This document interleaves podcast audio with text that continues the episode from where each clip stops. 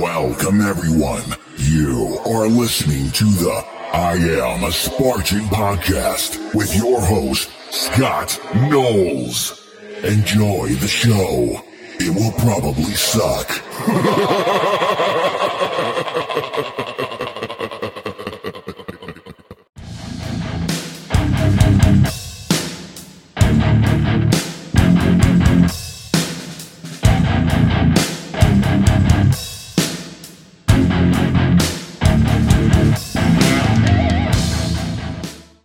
Scott the Fane Knowles, and you're listening to another episode of I'm a Spartan OCR podcast. On this episode, I interview John Penland, and he tells us all about his race in San Antonio this past weekend. And I just got to say, it's super cool to be interviewing people that are doing races again. Isn't it exciting that the races are coming back, everyone? Yes, it is. I will be at Savage this weekend in Dallas, Georgia. Not Dallas, Texas, Dallas, Georgia. Yes, there is a Dallas, Georgia. So if you see me out there, come and say, hey, what's up? Anyway, here's the interview John Penland. John Penland, what's going on today, man? Not much. Just uh, recovering from this past weekend and just, just kind of getting all my work done for the week. I hear you, man. I saw you had a good time down in San Antonio. Almost got first place both days if it wasn't for that damn spear. Yeah, the spear's my nemesis. Uh, you know, I, I something I have to work on, of course, but uh, it was a good time. I'm really happy I made the trip down there. Yeah, so before we get into the nitty gritty, man, like tell us a little bit about yourself, like where you're from and, you know, what you've been doing these days. Yeah, so I'm uh, originally from Chicago, but I'm currently a student at CSU, so Colorado State University, up in Fort Collins, Colorado. Um, I've been really focused on my studies the last two years, so I've, I've kind of disappeared a little bit um, from the OCR scene, but I, I've been training all this all this time, um, and I'm, I'm excited to kind of be back and uh, tearing up the races again. And so you, you're you're you're young to be in in here. You're like 20, right? Yeah, I'm uh, 20. I turn 21 next month. Right. So like, how did you find OCR and like, what's your sports background like coming up through high school and everything? Yeah, so traditionally I was a soccer player. I played soccer, like high level competitive soccer, from like before kindergarten to about my junior year of high school, and then I switched over then and I did a year of track and I did a year of cross country. Um, but back in when I was a sophomore, back in 2016, is when I first discovered OCR. Um, I was watching TV with my parents on Christmas Day, and this Spartan Race World Championship popped up on the on the television, and we kind of clicked on it, trying to see what it was, and it looked like a unique form of suffering that I I would rather enjoy. Um, so we kind of did some research. We found a local race in uh, that winter, actually, uh, the Abominable Snow Race, Right. and uh, I was hooked ever since then. Yeah, I was looking at your athlinks, and you've done a bunch of races, you know, and at, and like you said, as early as 2016, and you were placing pretty good in the elite heats as as soon as you started. Yeah, I uh, I mean, there was a huge learning curve for me coming off like starting. Like I had a running base that put me in a position to be able to run, at least for the beginning part of a lot of races with a lot of people. But I had to figure out how to do all the obstacles and develop my strength base and learn how to actually train for everything. But luckily, I got some solid coaching off the start and was able to kind of make that transition from a younger high school athlete into kind of a multi-sport obstacle course racer. So, who were you using for a coach? I started off working with Robert Killian and Bracken. Oh yeah. Yeah. So, and like, but when you were in high school, you said you did track and cross country. Like, what what was your what did you run in track? So in track in high school, my big focus was the two mile. Um, I ran a 956 um, in my last race in high school um, for the 3200. And then I ran a 440 mile. Um, but all that training with track and cross country was geared towards making myself a better obstacle course racer. Right. Um, looking at the backgrounds of everyone else in the sport is like if I want to eventually be as good as they are, I I should become a equivalent level runner. Um, so my dad and I kind of scouted out what what what to do to uh, kind of try to get to that level. And uh, we my high school had a pretty solid running program, and we kind of just hopped in there and took what I could and learned from that and built a really solid base, um, which I'm really happy with, and that kind of helped propel me to kind of start chasing that uh, contender status in a lot of races. So are you, are you still running in college or? Um, I chose not to run in college. Um, my interest is a lot more tailored to the endurance side of sports. So right. the longer, the better. The the more suffering, the the less ideal conditions, the the better I like it. Um, so I chose to not kind of chase the speed of track and cross country in, in college. Right. I saw you had like, didn't you do like a 50 mile race last year? I did. Uh, when the pandemic broke out, I kind of was thinking about what I can do, and what, what, what some of my interest at the time was was looking to that get that next step in ultras. So I picked a 50 mile race that was local. It was like, just like 50 miles um, up the road, and just hopped in that. And it was actually a really good learning experience uh, for like feeling and just training for 12 hour events and all that jazz. So, what was your training like going up to that? just a lot of volume. Um, the race I did had 11,000 feet of vertical gain and descent. Wow. So I spent a lot of time actually on the course and just practicing those exact uphills and downhills. Right. Um, getting used to steep climbs. Oh, um, right on. Yeah. So you're kind of like you prioritize strength training as well. Right. Like doing a lot of leg work and stuff. Exactly. Volume, volume legs, and and just kind of being able to take the pounding of 50 miles. So you kind of are, are, a little different than VJ is because VJ, you know, he always talks about he likes to stay in that hour to 90 minute range of racing, and, and you're on the opposite side where you're the longer the better, right?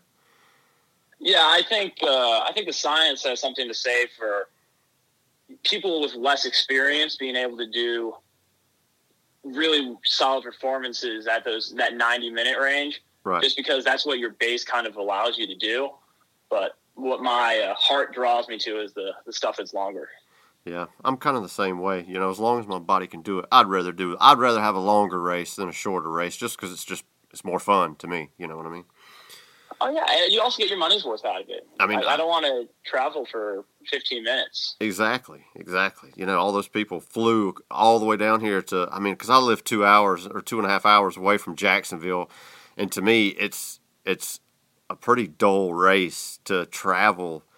You know, I mean, me being there. I mean, I used to always go to Jacksonville surf when I was a kid, so Jacksonville's like you know a town. You know, the next town over to me.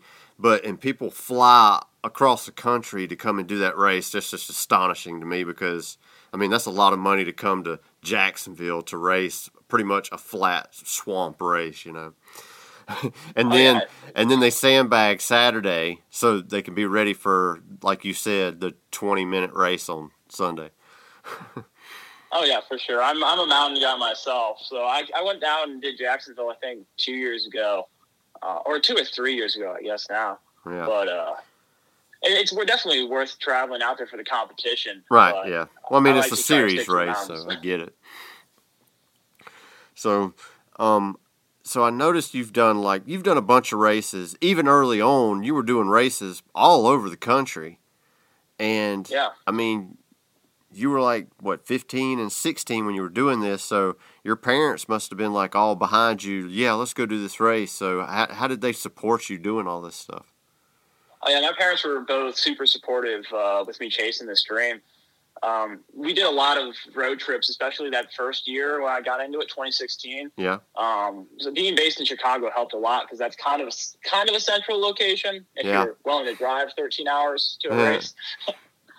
um, and so I, we would ditch a lot of schools on school on Friday and uh, drive down to like Atlanta or uh, Mobile, Alabama, um, Kentucky, Ohio, um, just kind of anything that we could kind of touch. And we'd go down on Fridays, long road trips, race that weekend, and then come back. And you know, it honestly is is a super fun experience, Now, did you- especially just seeing all the all the country just by going to races. Yeah, and you mentioned that Atlanta race. I remember that race because it was in December, if I remember right. Um, Yeah, November December timeframe. Yeah, because it was like it was super cold that Saturday, and then that Sunday it was cold and it was raining during the sprint on that next day. Do you remember? I, I do. I remember jumping into the dunk wall and just losing all my all the air in my lungs. Just Do you it- yeah, that was super cold. do you remember the sandbag carry on that race? Because we had to like go through that little kind of like swampy trench, and on the super it wasn't that bad. But when we went through it the next day on the sprint, it'd like gotten two feet deeper just from everybody going through it. Do you remember that? yeah, I'm I'm not sure if I remember the sandbag. I my most notable sandbag carry was um, in Alabama. The first year they put a race on there, uh, they didn't put an end on the sandbag. So like instead of doing a loop, we just Yeah. went back on the normal course. I remember and that. we carried it for like a mile or so. And we pretty much dropped it off right there at the A frame. Exactly. They did they told us to drop it off the A-frame actually, like the first couple guys, Yeah. which was I kind of liked it. I kind of I liked racing with the sandbag. Yeah, because what we carried it for at least a half a mile, at least. oh yeah, I remember think Michael Mark and I measured it at like 1.2. Um, I knew it was a long Which- time. But I like that race. It was a cool race. I've always liked everybody's always given the Alabama races shit, but I always thought that the Alabama races were just good fun races to me. yeah, I think it really depends on what terrain they send us through. Yeah. Because I remember that first year kind of being a little sandy, so like you could run a little bit, and then you'd hop in like a like a kind of a bog or a swamp, Yep. and then you get out, and then you'd actually be running again. Um, but it's all I think it's I think it's fun to travel, especially down to the south for, some of those races. Yeah. But I was sad that they didn't bring the Alabama race back uh, last year, but it was a bummer. Yeah, I I feel like they don't have a lot of venues this year. Um, just kind of tentatively looking at the schedule, but Yeah, you know, COVID's kind of screwing everything up, and we still don't know what's going to get canceled and what's going to happen. But it's starting to look like things are opening up a little bit better. Oh yeah, I'm hoping with the whole vaccination process that we'll we'll be relatively back to normal by the end of the year, hopefully. I hope so. I mean, I work for a hospital, and like there was at one point where half of the patients in our hospital had it, and like as of today, we had four patients in our hospital that have it. So, I mean, we're only like a 200 bed hospital, so but still, we went from like 90 patients having COVID, and now we have like four. So, I mean, something's working. Yeah, any progress? Yeah, any progress is great. So when they introduced like the tire flip, I mean, you were probably what, 16 or 17. Did you have problems with that? I mean, were you still just kind of smaller and little then, or were you already like getting a little bit bigger and growing up? So I haven't changed too much in weight since 2017. I've been about the same. I've gotten definitely stronger. Right. Um, but yeah, for sure. Initially, when they introduced the tire, it was a question of whether or not I'd be able to to get it like just in normal conditions, um, which I was able to. I, I I figured out how to get my hands under and get the two flips. But I've definitely noticed over the past couple of years, I've been able to flip it easier, and I think it's definitely come down to just more time training that strength base and uh, like just working deadlifts. Right. Yeah, the is one of those things where it's not hard to flip. It's hard to get your hands under it, you know, especially when it's wet, you know. That's the whole, you know, problem with the tire, you know. Oh yeah, this uh, this past weekend it was a little icy out, and especially first thing in the morning. And so I thought the tire would be could be a little bit more interesting, kind of how we saw in uh, Jacksonville this year. But luckily, the, it was like a soft little gravelly area that they put it on, so you could just shove your hand under and it was easy flips. But Hell yeah, that's what you want. So, um, tell us about how the race went this past weekend, man. Oh yeah, so this past weekend it was a little chilly on Saturday. Like, like I guess for Texas, it's a, it was a little chilly, like 40 degrees at the start line. Um, I decided to take it out a little bit slower than usual. Um, I I like to typically race like a race really fast off the start, but I kind of I, I wasn't super confident about my ability to maintain a like five minute miles and like high level speed. Um, Right. Just coming into the weekend, um, so I kind of held back the first two miles. Um, we got through a lot of the little little technical um, rock and like stick sections. If if you've ever raced that course, um, basically you're running over like a crushed down brush well into the entire time. Right. Um, so there's all these like branches and and sharp little wood sticks sticking up and uh, like rocks and like little potholes all over the course. So it, it's pretty technical. Um, so held back the first two miles, and then once we hit Z Wall, um, I kind of took the Z Wall really slow because I just hadn't touched that obstacle in two years. Yeah. Um, and so I, I, you know, took Z Wall slow. Knew it didn't matter if I lost a couple seconds there, just to just to get through it and be on clean through the race. Um, and then after we hit Z Wall, I came out in like fourth place, and I decided this looks like a runnable section. I'm just going to surge, um, and I pushed really hard from mile like two to mile five. Right. Um, and then in that time, I was able to break contact with Victor Quezada and Isaiah.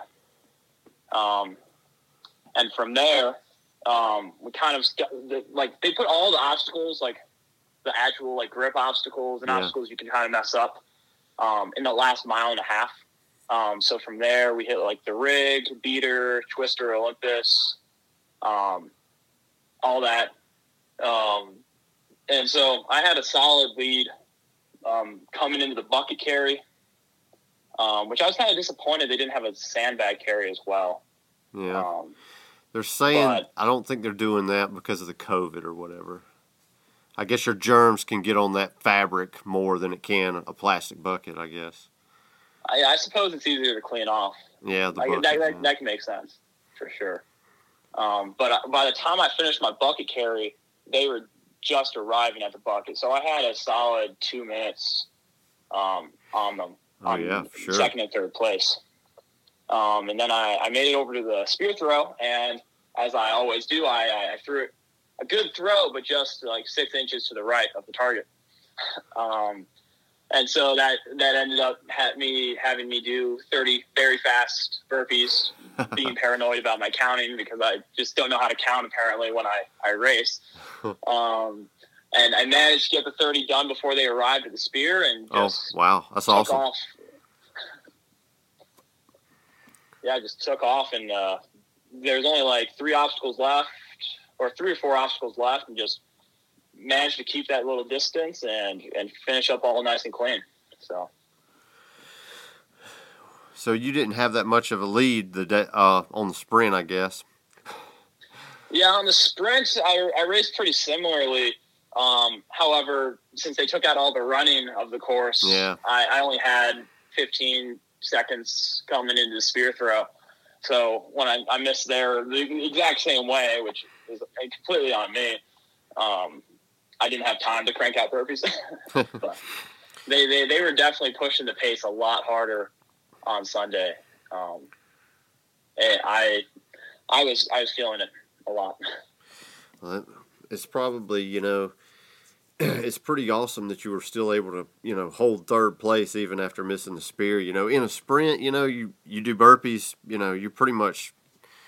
I mean, most of the time you're going to be out of contention for the podium anyway. So I mean, it's amazing you were still able to get third. So you must have really Oh, yeah, been no, pushing it after that for it's sure. definitely uh, definitely I'm I'm happy that I was able to get the burpees done.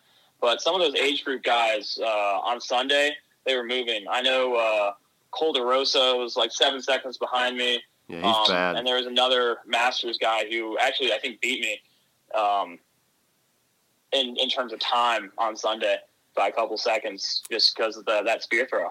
Yeah. Well, it looks like they should have run elite, right? I know. I I think it's weird though because uh, I was talking to a couple of them, to a couple of age group athletes, and they said that the elite wave sold out real quick, um, so they weren't able to try to hop around and and uh, play in the elite field. Well, I know Cole.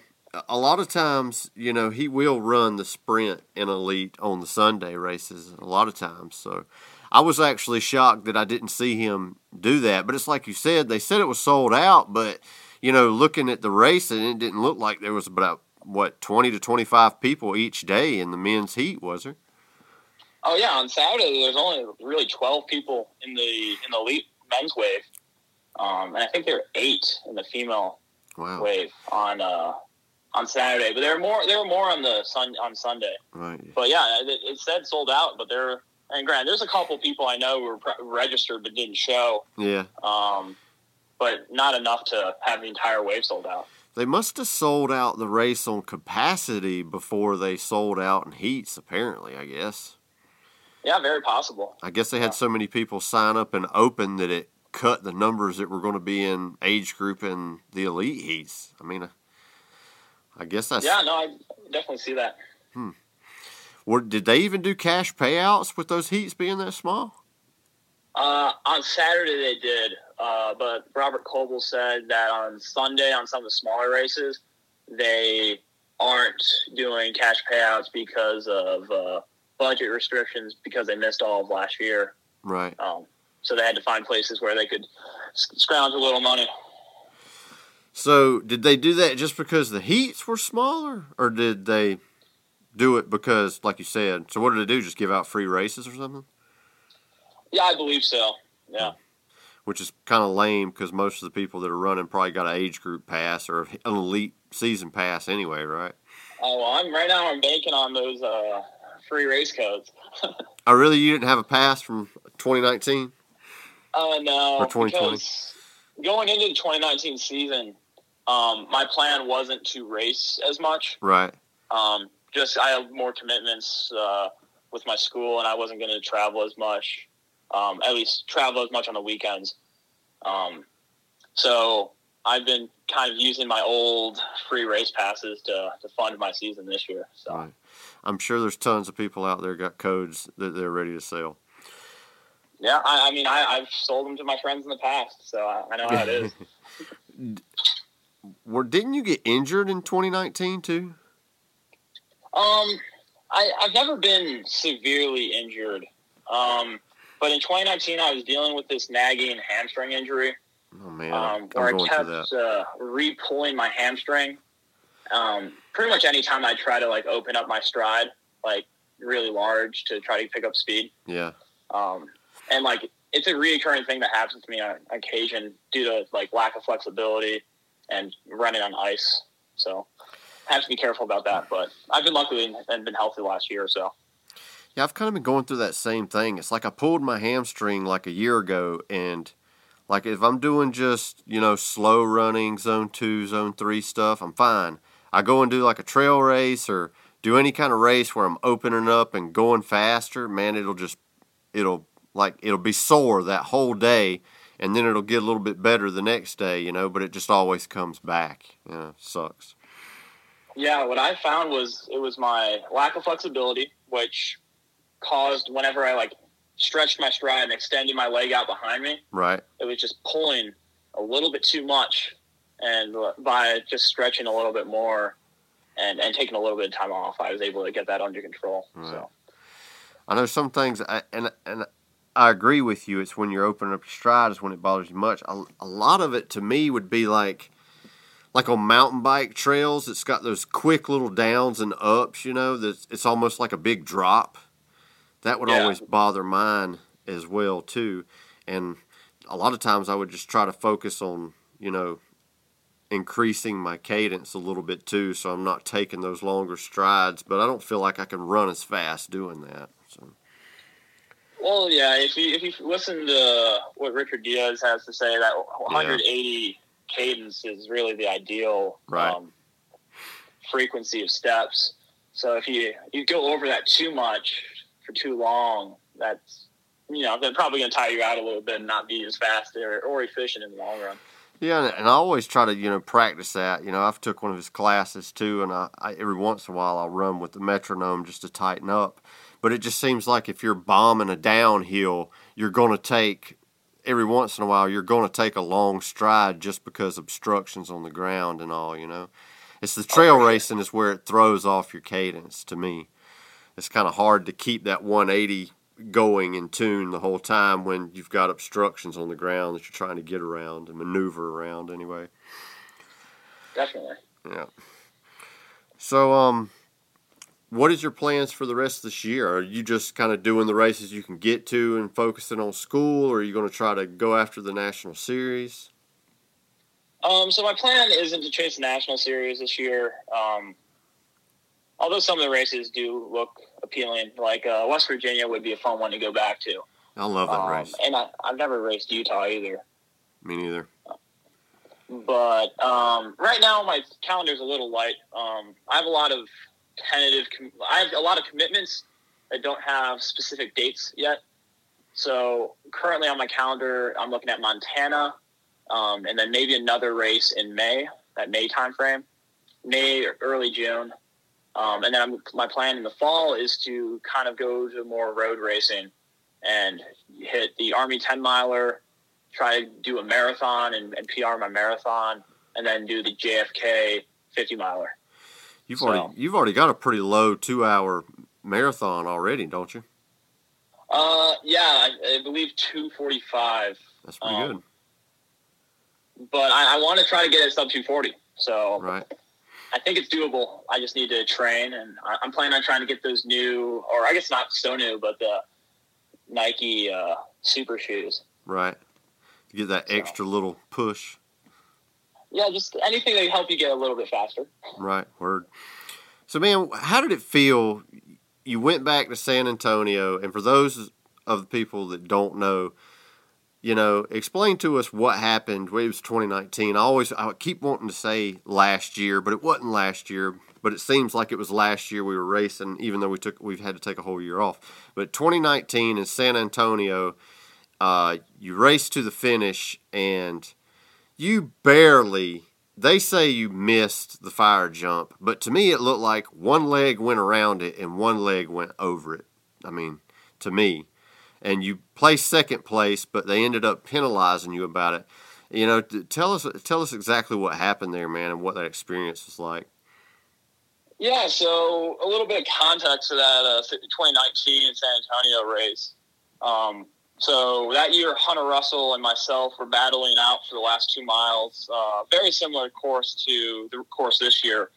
Um, and we come in to the last two obstacles, which I believe was, or last three obstacles, which were A-frame, monkey bars, and the fire jump. And we're shoulder to shoulder. And the way the course was set up was right after the monkey bars, there was a sharp right hand turn uh, with the fire jump. And so we both hit the bell approximately the same time on the fire jump or on the on the monkey bars, and we're sprinting in to the finish, trying to get over the fire and get to the finish line as fast as possible. And we're both taking the inside line, and we're shoulder to shoulder. And I get the the worst line, and I'm on the very edge of the fire jump. And in the moment, I don't think anything of it. I think I I jump, I, I, I drive my knee over the over the off, over the fire jump. But looking back at the video, I was I was so close to the edge that my my half my body kind of went around the obstacle instead of completely over it. Um, so yeah, I finished second there, and then they added a ten minute penalty, um, bumping me pretty far back in the ranks. Um, See, but it felt really good to get, get redemption on that this time. So. Oh, I'm sure. But and what's so awful about it too is is I'm sure every time you go to a fire jump now, it probably brings up that memory, right? Oh, it's the it's the stupidest obstacle to fail. Right. Like if you, if, you, if anyone had told me anything, I would have just turned around, Exactly. jumped over it again, and or or just dropped and done thirty burpees right there. I still would have had time to finish second. See, and that's what and that was that year that even Hunter Russell got, you know, penalized for that trust thing in Jacksonville along with Woodsy too, Yeah. you know. I mean, it was like the hit the dog in the nose with the newspaper after he pissed on the floor a day ago. You know what I mean? It's Mhm, like if sure. if there's not a judge there to say, "Hey, you did this wrong," I don't think it's it, it, it wasn't fair to give a 10 minute penalty for something. If there would have been a judge there and been like, "Hey, you didn't jump over the fire jump," you could have turned around and went and done it and come right back, and you still would have probably kept second place. For sure, and granted, that comes down to the where officiating, um, what officiate, what officials need to do Yeah. um, in the moment, and then kind of what is best practice for obstacle course racing. Um, is it time large time penalties if the uh, the infraction isn't changing the res- the outcome of the the race, um, or is it just smaller things of that wasn't how it was supposed to happen, but it we just slightly tweak it, it doesn't change anything, so leave it how it was. Um, I don't know. I don't know if I have the answers to that, but Who was it, who actually was the one that brought up the infraction? um, A bystander, or was it I can't. actually? Rem- I can't remember entirely.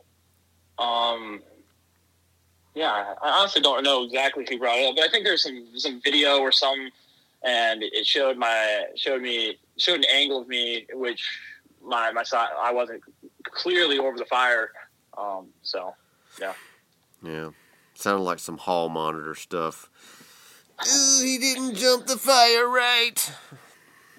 well, it just taught me to be more careful in every obstacle. yeah, yeah, for sure.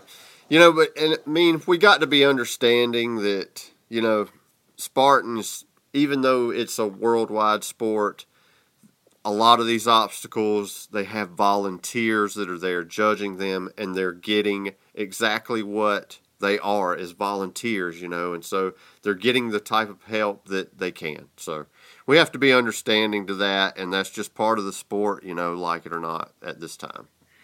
For sure, and also like the volunteers. Like I've volunteered at races before, and you Me know too. a lot more of what you're doing two hours into volunteering than you know the first thing. Like Oh yeah. the elite men are the first people through, so the volunteers typically are just half paying attention when the first person shows up, and then by the time like they understand everything that's happening. You know, the elite men's wave is probably through. It's probably the elite women are probably already there. And and honestly, in in defense too, if I was a volunteer, you know, and I don't I don't even know if they have a volunteer that watches the fire jump. You know, I mean, most of the time there's like a staff guy there that's like putting more logs on the fire, and you got the people handing out medals right there at the finish line.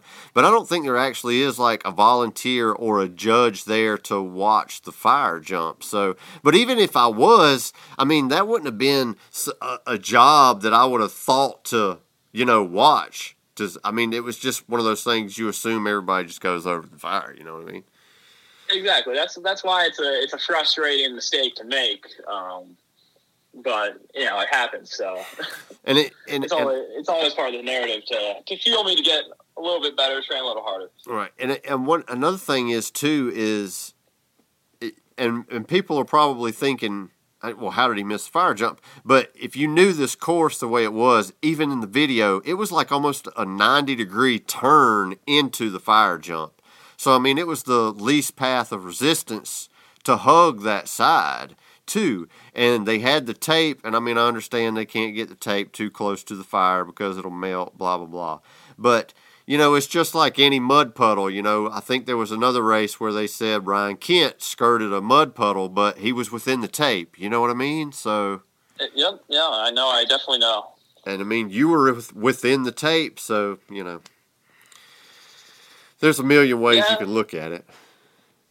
Yeah, it's it's one of those things. I think that I don't know. I guess we haven't had a controversy recently just because there hasn't been uh, races, but yeah. it'll be interesting to see what uh, Spartan does moving forward, especially with their attempts to kind of standardize the sport. Well, I want to say one of the girls that was on the podium, and I forget which which day it was, but she was grabbing the top of Helix. There's pictures Oh, of really? her. Yeah, there's pictures of her doing it, but I mean, it was well after. I, you know, the photos didn't come out until two days after, so nobody really. It, you know, it's one of those things where they're talking about it on Facebook now. Yeah, I think discussion, you know, on social media is, is productive to an extent, but there's there's times where it's just kind of complaining. Oh yeah, people just love to troll and, and stir pots, for sure. But I just wanted to hear it from you, you know, and see what how you felt about it, you know, and being able to go back to the race and just crush it after you had that bad time at the race. two years ago, not last year. Oh yeah, it, it felt really good. It's San, San Antonio is one of those venues that I, I really enjoy racing. It's it's it's technical and it's it's relatively flat, but there's this one nice little climb in there. Um, and I I showed what I was able to do in 2019 with my running. Um, but I had that mistake that kind of uh, overshadowed my performance. But being able to come back this year and and reaffirm where I, where I think I am with my abilities in the sport, and, and just kind of finally solidify my first Spartan race victory uh, felt really good because I, that's a that's a goal I've been working on for four plus years, and I've I've been close a lot, but uh, never never had gotten it before. Man, it looked like you were having a crushing pace going out there, man. It looks like you were fit and you were ready to go, man. I mean, I know you said you're not taking it as serious this year as you have in the past, but man, looks like you got the wheels to be in it this year. Oh, I, I never, I never let myself get out of shape. My my training philosophy is uh, I'm never more than one to two months out of world championship level shape.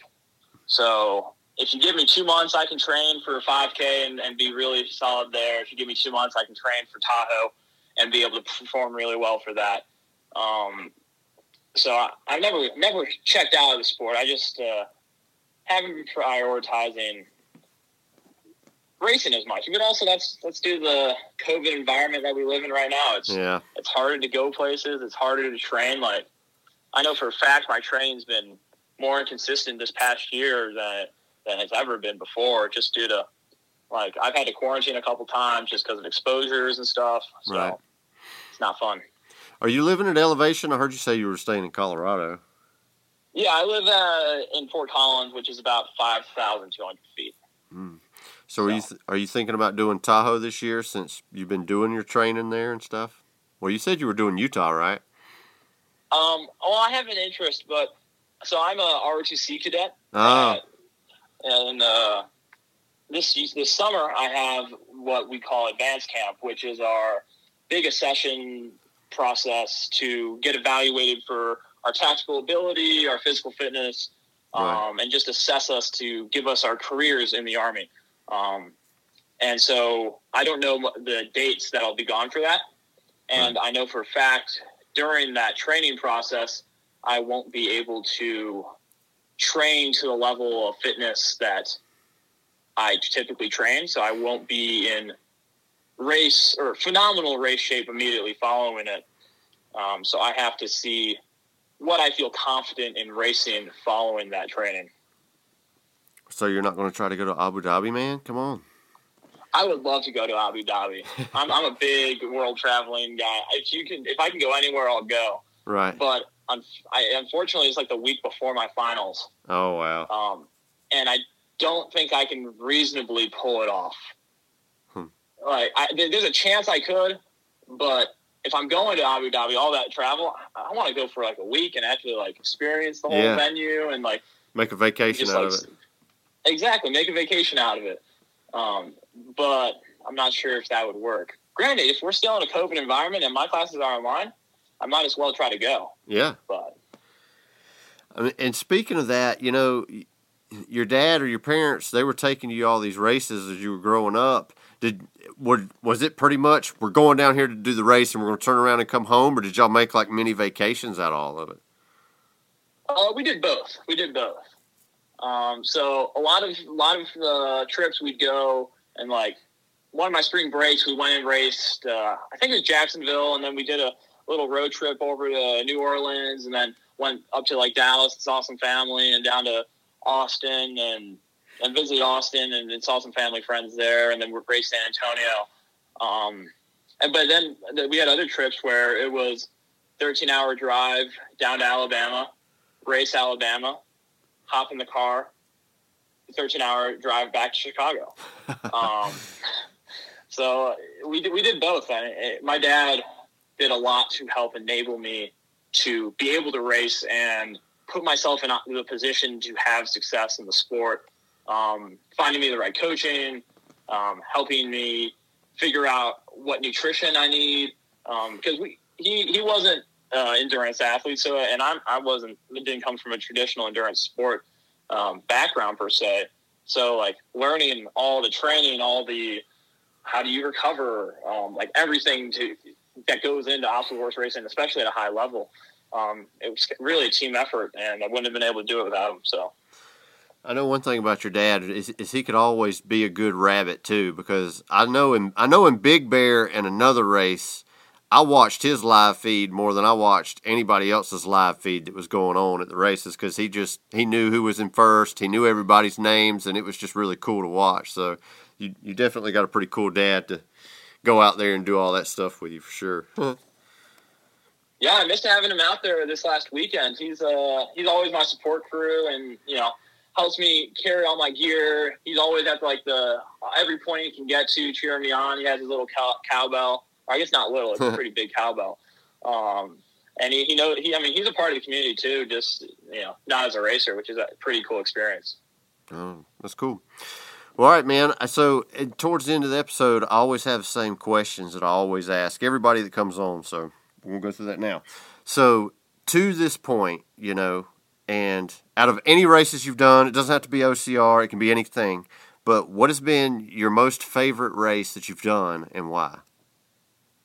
My favorite race is probably Killington.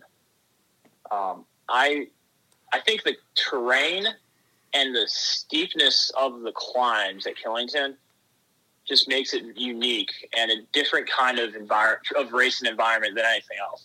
Um, Tahoe has a lot of runnable terrain. Like you can run most of Tahoe if you're in shape for it and if you, you hit it at the right point in your in your race. But like the death march at Killington, you can't really run. You have to hike. Yeah. And it just it, it demoralizes people. And I really like the races that kind of take souls. And I, I just had a real really good time on the steep technical East Coast terrain and just hunting people down on, especially on the death march. So I, that's the one race I really want to go back to. What year did you go do that? I want to say 2017, but I'm not positive. 2017 or 2018, one of the two. I think, yeah, 2018 was the first year I went there, and I did the ultra there, and I did the ultra in 2019 as well. But I'm with you. I mean, it's it's the it's the love hate of that race is what makes it cool. It's it's a tough race, and it just when you go across the finish line at that race, you know you've done something cool that day. Oh, yeah, it destroys you in a different kind of way.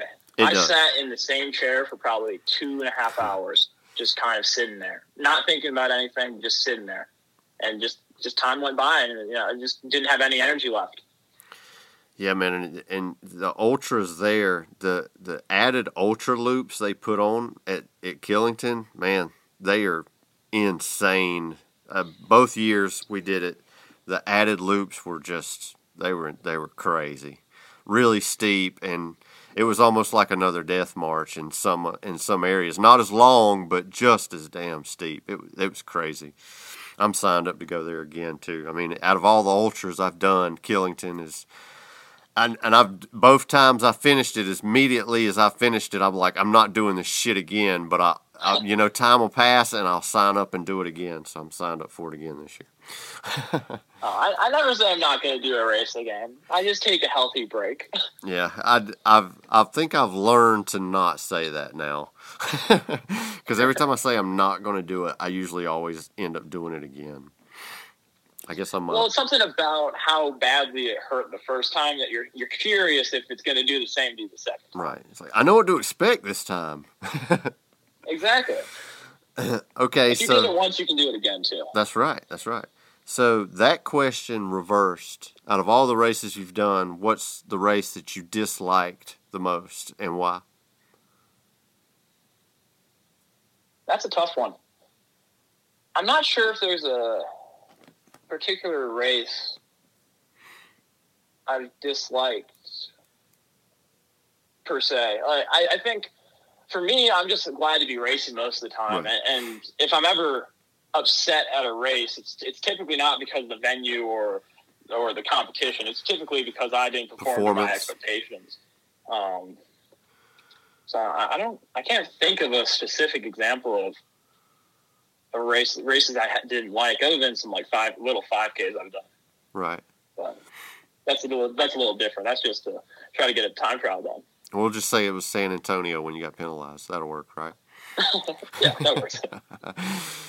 Okay. So, um, what is like your race ritual? And when I say race ritual, like, what are you doing Friday night to prepare for the race Saturday morning? And if you're racing Sunday, what are you doing Saturday night to prepare for the race Sunday? Like, do you eat certain things? Do you use certain supplements? Do you do certain things to recover before the Sunday race? Just walk us through like your weekend race. Yeah, so Friday is typically my travel day.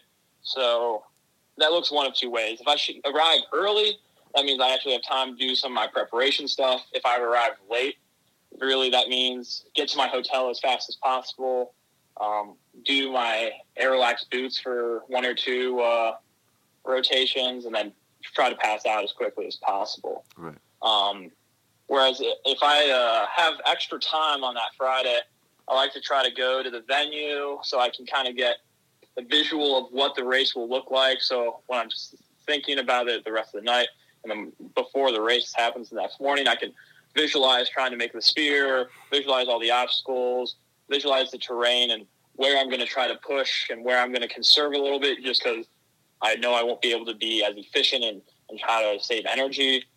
Um, and then I, I usually like to go out, try to be social on Friday, um, meet up with fellow racers and try to try to catch up because you know a lot of times you haven't seen people for a while.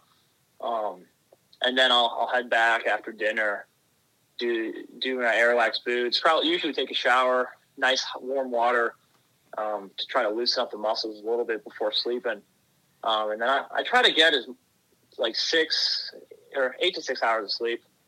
It sometimes I'm more successful than other times. So Right. I don't really suffer from pre-race anxiety, so I, I'm usually able to sleep pretty well.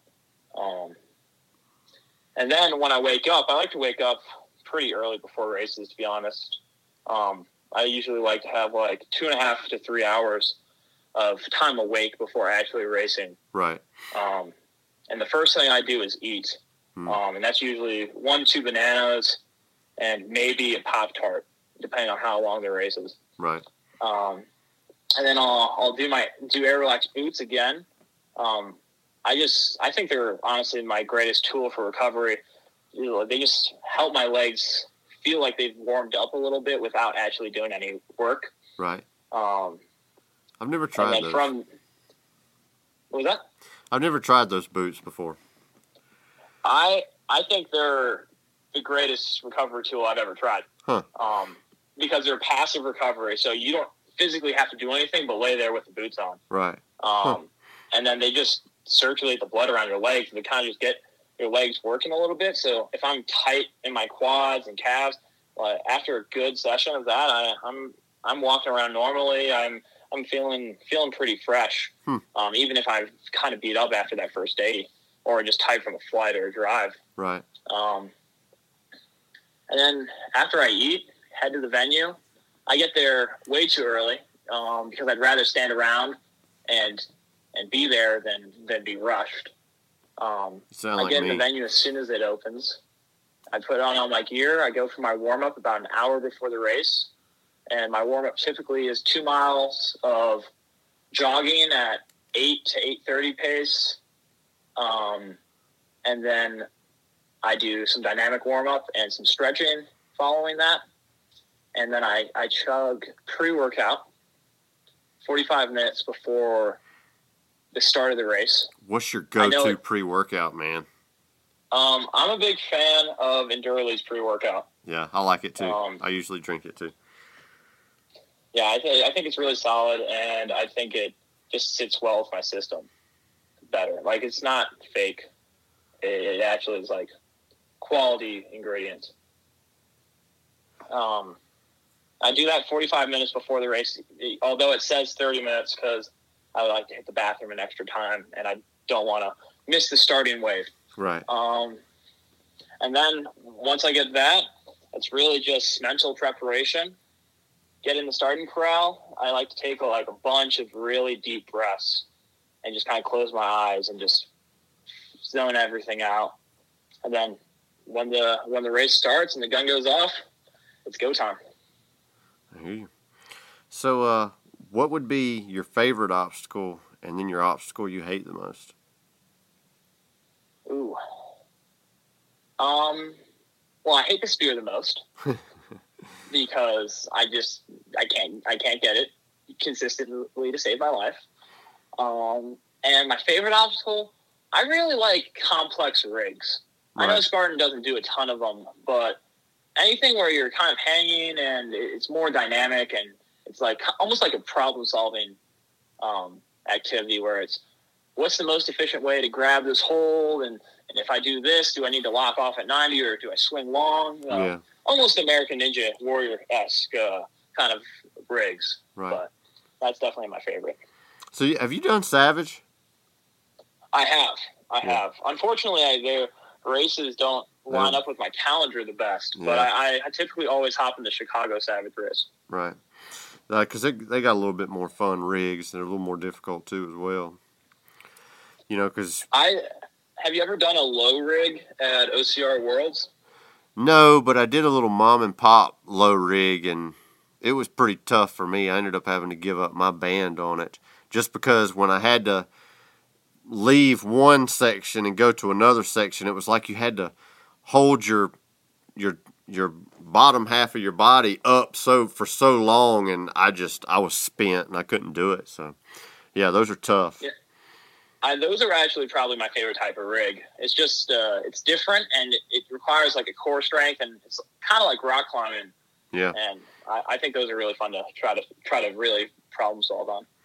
Yeah, it looks like um, Savage is. I know their rig in Florida. It had uh, at the very end of the rig, it had a one ring that was really low. So when you swung across that ring, it was so low, and then you had to grab a rope and climb up the rope to get to the bell. And I can imagine it was really difficult to hold yourself up on that ring to swing that rope. for sure. So- it's all about the core and the balance and dynamic upper body movements. But Yeah. Yeah. What did you think about the uh, the new Olympus material? And they changed the pattern of it too. I, I actually didn't notice much of a difference. Um, yeah, I, I just use the holes on it, so I I, just too. kind of drag myself along it. because I know they changed the material of it where it's kind of made out of that same material now. Well, I mean, I don't know if they did in San Antonio, but I know the ones that they had here in Jacksonville, the material of the uh, it's the same as that platform that's right in front of the vertical cargo net. That's what they're making the Mhm. material out of too. That kind of plastic-like Well, it- material. Well, they changed the Stairway to Sparta to that same material. Yeah, Um, the, I think the box was already that material, right. and they also changed the slip wall to that material. Yeah, I think it's I think it's fine. I think it's, it gets a lot more slippery though. yeah. Um, I know I had to run up to the vertical cargo net twice um, on Saturday because when, the first time I jumped up to it, when I tried to do like kind of a muscle up movement, my hand slipped off it and I kind of just flopped on the ground. Yeah, Um, I've done but- that so many times. yeah. Well, John, man, that's all I've got, man. Is there anything you want to add to this before we let go? Um, if anyone wants to find me, they can find me at John Penland underscore OCR. Um, I'm, I'm hoping to get more back into the OCR scene this year, um, and hopefully bo- see all my uh, OCR friends at a race this this year. Um, but still got to figure out when. But I, I really appreciate ha- you having me on your, your show, Scott. Yeah, man. Well, so do you have any races planned? Like, what's your next race you got planned that you know of? Montana is my next race. Have you done Montana before? I have not. I, it looks intriguing, and I, I think I was planning on doing it in 2020 before everything happened. It looks like an awesome venue. I'm like you, I've never done it either, but I've heard it's just a really cool race. It's for me, that's an expensive flight to get out there, man. Oh yeah, I'm I'm driving up there, I believe, with my dad, and Right. like 12 hours from where I am. That's so not too bad. Not horrible. But No. Have you have you thought about doing a, a Spartan Ultra? I have. I was actually scheduled to do one the weekend the world got shut down due to COVID down in uh, San Luis Obispo. Right. I mean, you just liking the more endurance stuff, man. You might be really good at doing them, man. You ought to try one. I want. I definitely want to try one. It's just uh, figuring out the scheduling because yeah. only, they only offer a certain number of them, and then you got to figure out the travel and the training plan for it. So definitely, definitely sometime in the next two years. Yeah, man. Go ahead and just sign up for the Killington Ultra, man. You're ready. I definitely think I could do it, but I think I have some uh, other races that might get compromised if I try to throw my hat in that arena. Yeah.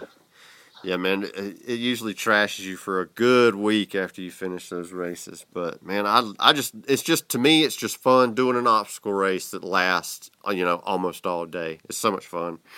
And since for you sure. said you like the longer stuff, man, I really think you would dig doing this Spartan Ultras. You'd really get into it. Well, that uh, what is it? The Spartan Ultra World Championship. Yeah, and Telluride. On, uh, Telluride this year, so that's not too far from me. So maybe I'll have to have to qualify for that. Yeah, man. I just the, the snow and all. I yeah, I, I can't deal with a snow race that lasts a long time. I don't think I can handle that. I'm a Southern boy, man, and I I don't like it when it gets below forty down here. uh, it's it's definitely another challenge. Uh, I don't sure. know. My hands shut down in the cold, but I uh, mine too. I, I like the cold for the most part. Yeah, I saw you had Blake mitts on this past weekend, so it must have been pretty chilly there too. Well, a lot of the, for the most part, they were precautionary. Um, it was a little cold, and my hands have not great circulation, so I like I might as well carry them. Um, just make sure I have warm hands instead of maybe not have warm hands and fail something. So you may have Raynaud's syndrome. That's what I have. It's when you don't have good circulation to like your fingertips, and like if you'll notice sometimes like one or two of your fingertips will go numb, but the other ones will feel fine. Yeah, very possibly. That's kind of what it is. Uh, it sucks.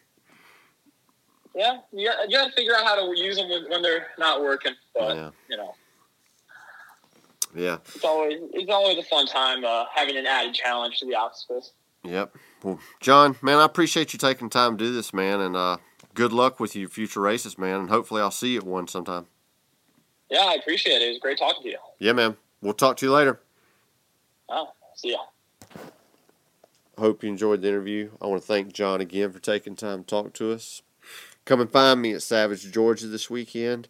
I'll also be at the Charlotte Sprint next month. I think it's the first weekend in April. Can't remember.